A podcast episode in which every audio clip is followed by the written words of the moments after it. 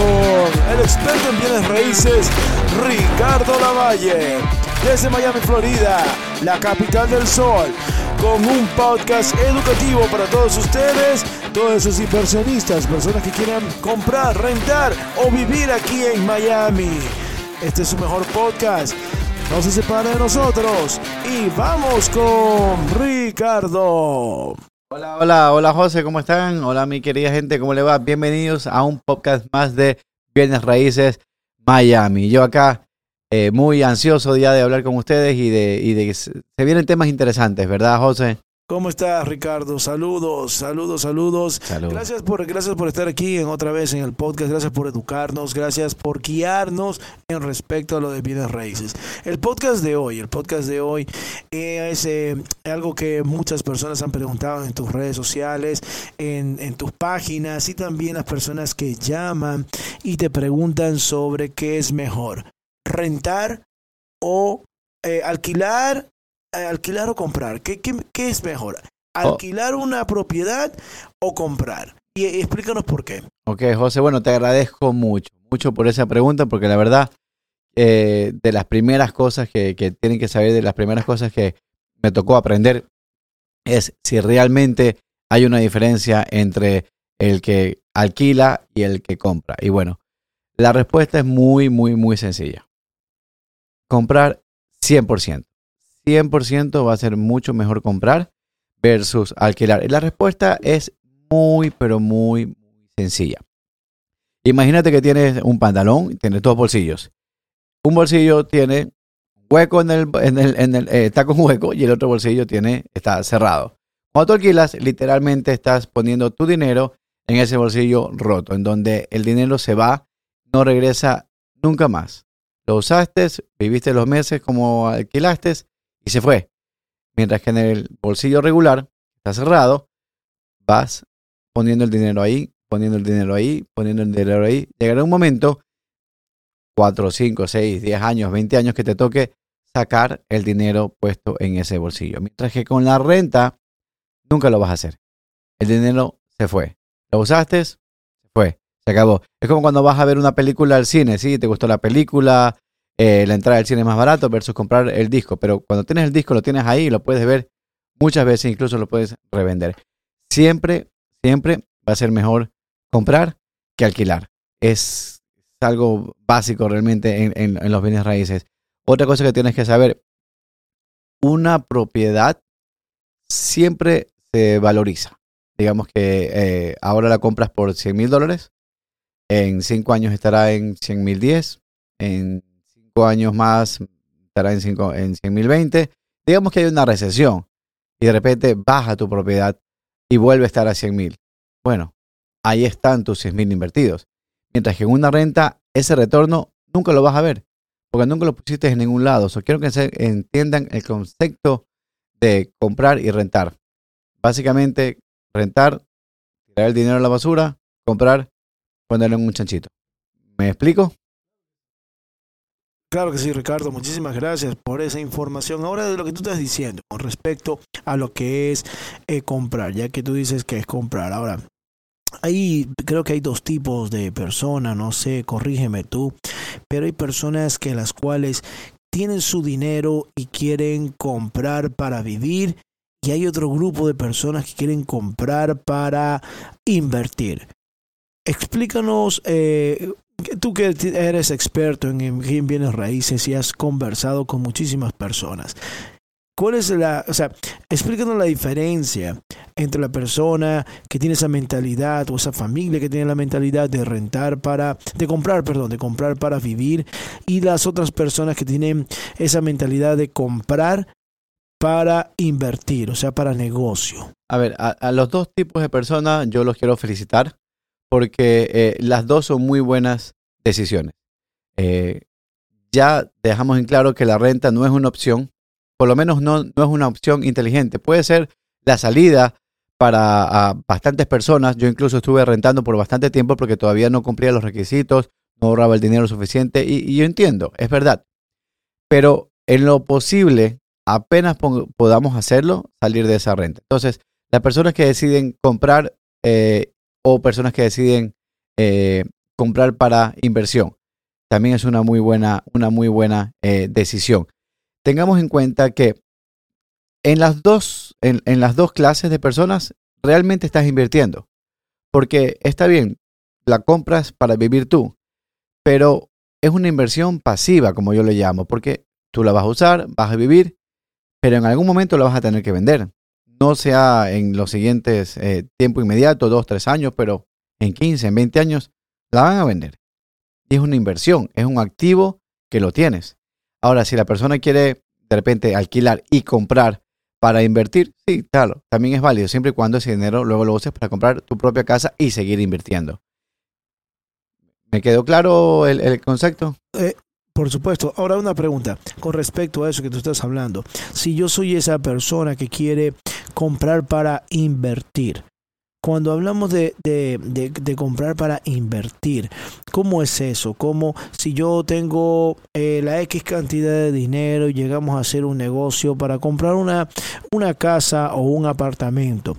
Eh, ¿Cómo yo puedo ganar dinero ahí mientras eh, voy pagándolo mes a mes. ¿Cómo funciona eso? Yo por darte un ejemplo, por dar un ejemplo y dar un número, a lo mejor es algo, un número pequeño para ti que has manejado algunas inversiones de muchas personas. Digamos que tengo 600 mil dólares y quiero dar esos 600 mil dólares para inicio o es lo que tengo para comprarme una propiedad, qué sé yo, de unos 2 millones de dólares. Y, pero ¿cómo puedo yo invertir o ganarle más dinero con el dinero que yo tengo?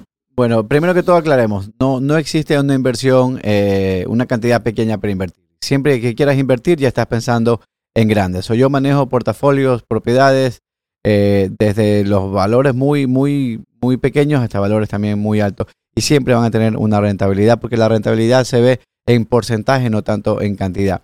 Pues muy simple, José, compramos una propiedad, ya sea eh, con préstamo hipotecario o en efectivo, las dos opciones son muy buenas.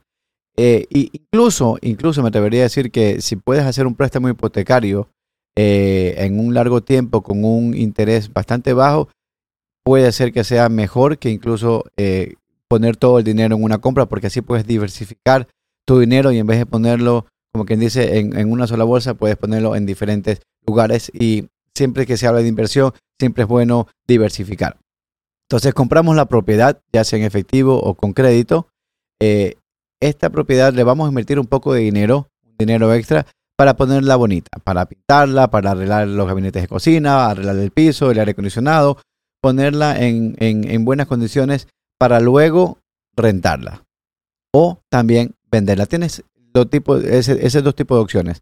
O hacer uh, flip, lo que se llama, hacer la casa, eh, comprar una casa, arreglarla y venderla Así eh, ganas el dinero, digamos, la compramos en 600 mil, la arreglamos, gastamos 50 mil, son 650 la inversión, la vendemos en 800 mil, un millón, ahí está tu eh, ganancia. O también puedes arreglarla y alquilarla.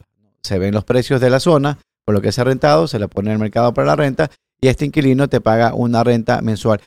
Generalmente, lo ideal sería que si estás sacando un préstamo, esta renta cubra por lo menos el pago del, de la hipoteca, ¿no? Ahora, si te deja un poco más dinero, pues bienvenido sea.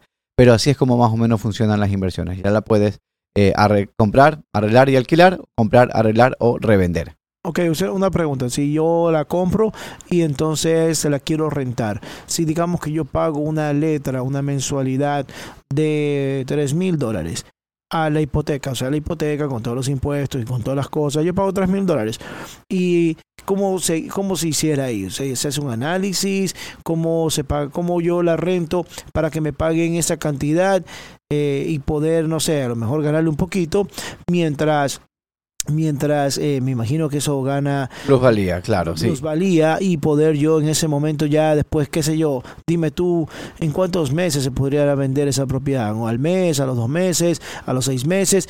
Y por supuesto, eh, mantenerla rentada para que se pague, si es que gano algo sería excelente, pero ¿cómo, cómo funciona ahí? ¿Qué es lo que tú recomiendas? Bueno, ¿Qué me recomendarías? Algo que tienen que, tener en claro también los inversionistas es que... Eh, tienes que hacer un estudio de mercado primero. ¿no? Tienes que hacer un estudio de mercado en cuánto se están rentando las propiedades en esa área, en ese zip code, en esa ciudad, porque digamos que la media de, de, de una propiedad, tres cuartos, dos baños, sea que la renta sea, no sé, tres mil, cuatro mil dólares, no la vamos a poder poner en seis mil o siete mil porque no estamos allí, no vamos a tener en el mercado vacía por bastante tiempo. Una pregunta, Ricardo, esa, esa, investigación, esa investigación de cuánto está la renta, ¿la haces tú o, eh, o otro departamento No. o es otra cosa? No, no, no. Yo, primero tenemos la conversación, tú me dices qué es lo que quieres hacer, cuánto tienes para invertir y yo te busco la zona para la cual eh, puedes invertir por esa cantidad de dinero, ya sea una, una, una zona eh, de inversión eh, menor o una zona de, de inversión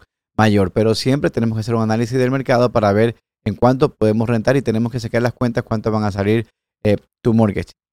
Independientemente, como tú dijiste, de que te cubra el valor de la hipoteca, que sería lo ideal, y si te da dinero todavía más, tenemos que ver cuánta plusvalía está pagando esa zona al año. Lo ideal, lo ideal, un inversionista de verdad, un inversionista ya con experiencia, no vende las propiedades eh, por menos eh, de 6, 7 años. Generalmente un buen retorno se espera a partir de los 5, 6, 7 años. So, yo, yo siempre eh, aconsejo a mis clientes que mantengan una propiedad a los 7 años, a menos que pase algo extraordinario. De repente, si compran un condominio y ese condominio eh, ponen special assessment que son demasiado caros o ponen una evaluación que tienen que pagar extra, entonces eh, tenemos que sacar las cuentas y si es más razonable venderlo, pues se lo vende. Pero generalmente son de 7 a 6, 7 años lo que tienes que mantener una propiedad para que te pueda rendir un buen, eh, para que te pueda hacer negocio. Ahora, una pregunta, Ricardo, con respecto a ese negocio. Tú que estás en Miami, ¿es bueno invertir en Miami? Vuelvo al punto de que si tengo la, el dinero o podemos trabajar en ese préstamo que tú me comentas, podemos, puedo invertir en Miami esa plusvalía, ese, ese, ese crecimiento económico de mi propiedad, ese valor que va a coger mi propiedad, como tú me lo estás explicando.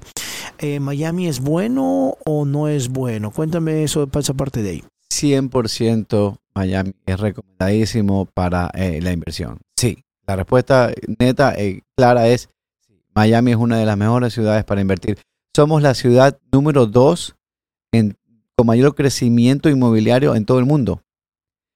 La gente, los inversionistas buscan Miami. A partir de la pandemia, Miami fue una ciudad, dejó de ser eh, la ciudad de vacaciones para Latinoamérica, para incluso aquí mismo Estados Unidos, para convertirse en una eh, en, un, en, una metrópolis, en una ciudad demasiado grande, en una capital eh, de eh, inversiones. Ahora, cuéntame algo. ¿Qué cierto es eso de que, de que por ejemplo, en Nueva York la, las leyes son diferentes a lo de que es la Florida con respecto a la delincuencia, a los ilegales? ¿Qué, ¿Qué cierto es eso de que muchas personas ya están prefiriendo venir a lo que es la Florida, lo que es Miami, que Nueva York? Bueno, en, cu en cuestión de, de, leyes migratorias, realmente eh, sé muy poco, sé lo que saben ustedes allá, pero lo bueno que tiene eh, Miami contra Nueva York en cuestión de leyes son los impuestos. No sé si tú sabes, pero en, en Nueva York, en el estado de Nueva York, se paga un impuesto aparte eh, cuando haces los taxes, los impuestos anuales, cosa que acá en, la, en, la, en el estado de la Florida no se hace. Entonces, eso es muchísimo, muchísima ayuda para la gente que tiene que hacer inversión, porque acuérdate que aquí el tío Sam en los Estados Unidos siempre te cobra. Ahora, en la Florida te cobra mucho menos que en, estados como California o como Nueva York, en donde sí existen los state tax, que se llama. Acá en la Florida no existe y eso es una ventaja muy, muy, muy grande para todos los inversionistas. Ok, y digamos algo, ahora regresando a lo que era eh, comprar y rentar de, de esto que es el, el, podcast el día de hoy, que es la, una de las preguntas más fuertes que hacen. El, el, este comprador, este comprador que quiere invertir, tú como experto, ¿qué le recomiendas? Eh, que tiene esa duda de que si invierte o compra para su uso personal, esa propiedad para vivir con su familia o él ahí, o para negocios. ¿Tú qué le recomendarías a esa persona que por primera vez va a comprar? Bueno, como lo, inicié el programa, no tengo que ser congruente con lo que hablo. Yo, si, no, si estás rentando y tienes la posibilidad de comprar para ti mismo, la primera inversión que tienes que hacer es en ti. Así que compra tu casa para vivir, la segunda casa que sea para inversión. Es lo que yo siempre, lo que yo siempre eh, eh, aconsejo, ¿no? Ahora, cuando ya te compraste tu casa y estás listo para invertir en una segunda propiedad, búscame y veremos cuál es la mejor propiedad para ti. Ok, entonces cuando tú hablas y nos estás explicando esto de aquí con respecto a que primero tu propiedad, ¿qué pasa si yo compro mi propiedad? Eh, eh, gana una buena cantidad de plusvalía, como tú lo explicas, y que sea eso de que lo pueda volver a vender dentro de dos años, por ejemplo, y quiera yo eh, esa propiedad ponerla a la venta para, para yo comprarme otra para poder vivir o yo pudiera refinanciar para sacar dinero y comprarme otra propiedad? Por supuesto, sí. Si tu propiedad tiene una plusvalía eh, en esos dos años que tú me dices, si tu, si tu propiedad tiene una plusvalía importante, el banco te refinancia la deuda. Van a depender ciertos factores, eh, cuánto, cómo está tu crédito en ese momento, cuánto está el interés bancario y si tiene sentido o no refinanciarla en ese momento. A veces cuidado, no tiene mucho sentido refinanciarla. Muchas veces sí. Ahora, tú puedes también sacar un préstamo sobre, ese, sobre esa plusvalía y, por supuesto, invertirlo en una propiedad netamente, eh, ya sea de, inversión o para residencia, sin ningún problema. Ahora, regresando al alquiler. Eh, no voy a comprar. Quisiera alquilar. ¿Tú me puedes ayudar con lo que es alquilar apartamento o casa? Por supuesto, claro. las funciones del, del, del, agente de bienes raíces son eh, la de eh, ayudarte con la compra, con la venta, con la inversión, con la renta, por supuesto. ¿Por qué no? Claro. Pero tú sí me puedes ayudar en eso. Yo te puedo ayudar directamente. Es más, muchos de mis clientes empiezan así. Empezamos rentando una propiedad y luego los voy preparando para poder comprar. Ojo, eh, como les dije al principio, rentar no estoy hablando que rentar eh, no es una opción para mí. Al contrario, rentar es bueno para empezar a, a, trabajar en lo que es la compra. Pero lo que no quiero es que te quedes rentando toda la vida y pierdas las oportunidades. Por supuesto, yo te puedo ayudar a rentar sin ningún problema. Excelente, Ricardo. Otra pregunta más. ¿Qué, el, ¿Qué es lo que más recomiendas tú en lo que es Miami?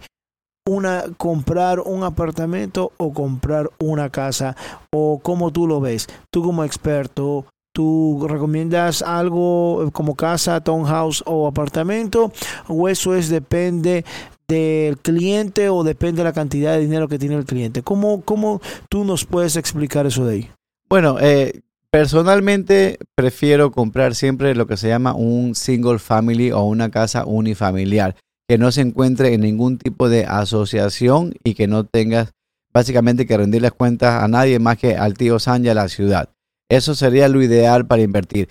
Si es un duplex o un triplex, eh, donde pueden vivir dos o tres más familias, mucho mejor porque son diferentes eh, eh, tipos de entradas. ¿no? Mientras una casa se está arreglando, la otra casa se está alquilando, la casa de atrás también, entonces te vienen diferentes tipos de entrada. Ahora, hay personas que prefieren comprar en condominio, también es una muy buena opción. Pero antes de comprar en condominio tenemos que hacerle una investigación al edificio en sí, ver cómo están las finanzas, cómo está la estructura, eh, qué tal son las leyes en cuestión de renta. Hay edificios que no te permiten rentar el primero o el segundo año después que lo compraste. Entonces perdiste dos años de un ingreso. Imagínate, va a ser un gasto porque estás pagando asociación, estás pagando mortgage, no estás recibiendo dinero. So, single family, sin ningún problema, va a ser una inversión 100% rentable. Condominios o apartamentos que estén en asociación, vamos a tener que hacer una búsqueda un poquito más eh, detallada. Pero claro, siempre eh, las dos son muy buenas opciones. ¿no? Cuando tú hablas de una búsqueda, cuando tú hablas de búsqueda, de investigar, de analizar las zonas, ¿ese trabajo lo haces tú o tiene algún departamento o ya hay personas que lo hacen? ¿Cómo, cómo, cómo me puedes eh, asesorar con eso? No, ese trabajo lo, hago yo. Bueno, yo tengo un grupo de trabajo en mi oficina, ¿no? Entonces, eh, dependiendo del cliente, que, y tengo personas especializadas en ciertas zonas, dependiendo del cliente, eh, le, encargo ciertas tareas a mis, a, mis, a mis colaboradores. Oye, necesito que me compres, que me busques una buena inversión en esta zona, digamos, eh, eh, diferentes circos de la ciudad. Pero toda esa tarea en conjunto sí, la hacemos nosotros y nosotros somos los que te advertimos, lo que te damos el consejo de qué zona y qué tipo de propiedad es la mejor para comprar para ti en ese momento. Excelente. Una pregunta más antes de terminar este podcast de lo que es comprar y eh, cuál es la compra y alquilar. Para hacer una, una compra eh, como inversión o una compra para, perdón, una compra para sí, para, para hacer negocio o una compra para yo vivir. Eh, ¿Tú recomiendas cuánta cantidad de dinero tener o, o qué recomiendas? ¿Cuánto cash o cuánto dinero debes de tener en tu cuenta para poder comprar aquí en Miami? Ok, bueno, lo primero que te voy a recomendar es arreglar tus finanzas. Eh, yo siempre digo que para saber eh, dónde quiero estar, necesito saber en dónde estoy en estos momentos. Entonces, tienes que hacerte eh, chequear de un financista que te va a hacer el préstamo hipotecario y él te va a decir cómo está tu crédito, cómo están tus cuentas, qué tarjeta de crédito tienes que abrir, qué tarjeta de crédito tienes que cerrar y cómo manejarlo te va a preparar para comprar. Ahora, eso, eso, eso, disculpa, eso, eso de financista, eso lo haces tú, lo tienes, tienes alguien que lo hace, tú recomiendas a alguien, ¿cómo es eso? Porque ahí sí me cogiste fuera de base, eso sí no lo entendí. Ok, no te preocupes. Los financistas son las personas que te van a dar el crédito, ya sea un banco eh, regular como se conoce, Bank of America, Chase, Wells Fargo, o puede ser un financista privado. Yo trabajo con muchos lenders privados muy buenos eh, el cual tiene, ofrece diferentes eh, paquetes eh, de, préstamos hipotecarios para ti y obviamente tú vas a escoger el que mejor te convenga. Pero sí, yo te puedo referir con dos o tres o cuatro o cinco que son los que yo siempre trabajo o también tú puedes tomar la decisión de ir al banco de tu preferencia y hacerte precalificar para un préstamo hipotecario. Ellos en ese momento te van a hacer una radiografía de tus finanzas y te van a decir en dónde estás y qué tienes que hacer para comprar la propiedad, ya sea en 3, 4, 5, 6 meses, un año, para irte preparando. Ahora, con el depósito, generalmente cuando tú compras una propiedad que va a ser tu residencia principal, hay, hay eh, programas que puedes comprar desde el 3.5% de entrada, incluso hasta el 3.5%. Eh, y hay incluso programas que te pueden ayudar con el down payment. Todo eso te lo va a decir el financista dependiendo del programa que tenga disponible en ese momento. Entonces, si es una propiedad para ti en donde tú vas a vivir, hay programas incluso de 0% de entrada y 0% en gastos de cierre.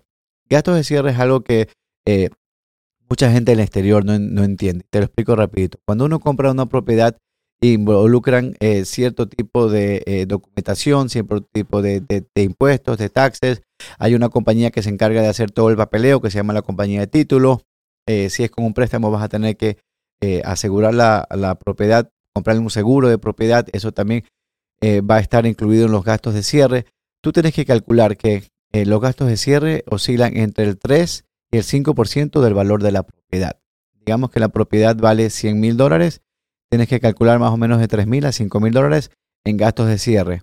Aparte, el down payment que vayas a poner dependiendo del préstamo para cual aplicaste. aplicaste para un préstamo eh, con el 3% de entrada, entonces ya sabemos que son 3% de entrada y 3 a 5% del valor de la propiedad. Estamos hablando de alrededor de 12 mil, 15 mil dólares. La propiedad vale eh, 100 mil.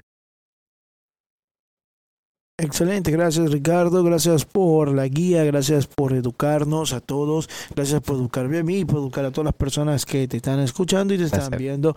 Dime cuáles son tus redes sociales, dónde, cómo te puede contactar las personas por redes sociales, algún telefónico, eh, alguna página web. Han estado saliendo en, la pantalla para las personas que nos están viendo en, en, las plataformas digitales, pero las personas que te están escuchando, ¿dónde te pueden encontrar? Por supuesto, bueno, la manera más fácil y rápida va a ser a través de mi teléfono celular, que es el 786 999-3165, 786-999-3165. Pónganle un más uno si están fuera de los Estados Unidos. Eh, luego mis redes sociales, bueno, Instagram es la red social que yo eh, más manejo, en la que más posteo cosas, es arroba eh, Ricardo Lavalle. También tenemos Facebook, arroba Ricardo Lavalle en PA y tenemos YouTube, arroba Ricardo Lavalle en C. Esas son las, también pueden encontrar en LinkedIn y en X como Ricardo Lavalle. Pero bueno, a través de Instagram, Facebook, uh, YouTube y bueno, directamente a mí, más 1 786 999 3165. Ahora, si estás buscando propiedades directamente, métete en mi página web www.ricardolavalle.com. Así es, para las personas que lo están viendo en la pantalla podrán ver la página web, que es donde estamos viendo en este momento, donde podrás ver eh, alguna eh, propiedad, puedes ver más de Ricardo Lavalle como experto en su página web y eh, tiene toda la información necesaria. Está por supuesto en inglés, pero eh, las personas que hablan español pueden usar en el subbuscador y ponerlo eh, traductor en español. Sí, también lo tiene ahí la capacidad en la página web de cambiarle la, la, la el, el idioma. Oh, perfecto. Muchísimas gracias, Ricardo. Ricardo, una pregunta más sobre ese número telefónico que tú acabas de dar. ¿Ese número telefónico es un WhatsApp o es un número normal? Eh, es un número convencional, pero también lo tengo lin- lin- eh, enlazado con mi WhatsApp, así que me pueden escribir por WhatsApp, me pueden llamar por WhatsApp sin ningún problema o enviar un mensaje de texto como lo deseen. Bueno, Ricardo, muchísimas gracias por este podcast educativo en lo que es bienes raíces. ¿Algo más que le quieras decir el día de hoy a todas las personas que nos están escuchando y nos están viendo por las redes sociales? Que se animen, que se animen, que den el paso, que compren su primera propiedad, ya sea para residencia, para inversión. Las propiedades es de los negocios más seguros y más rentables, probado y comprobado alrededor del mundo. Así que si tienen alguna duda, quieren comprar aquí en Miami, búsquenme Ricardo Lavalle, tu Realtor, estaré aquí para ayudarte. Gracias. Gracias Ricardo y bueno mi gente nos retiramos y nos vamos de este podcast hasta el próximo. Ya saben, síganos por las redes sociales si tienen preguntas y quieren hacerse las preguntas a Ricardo, pueden buscarlo en todas sus plataformas. Muchas gracias y nos escuchamos y nos vemos en un próximo podcast.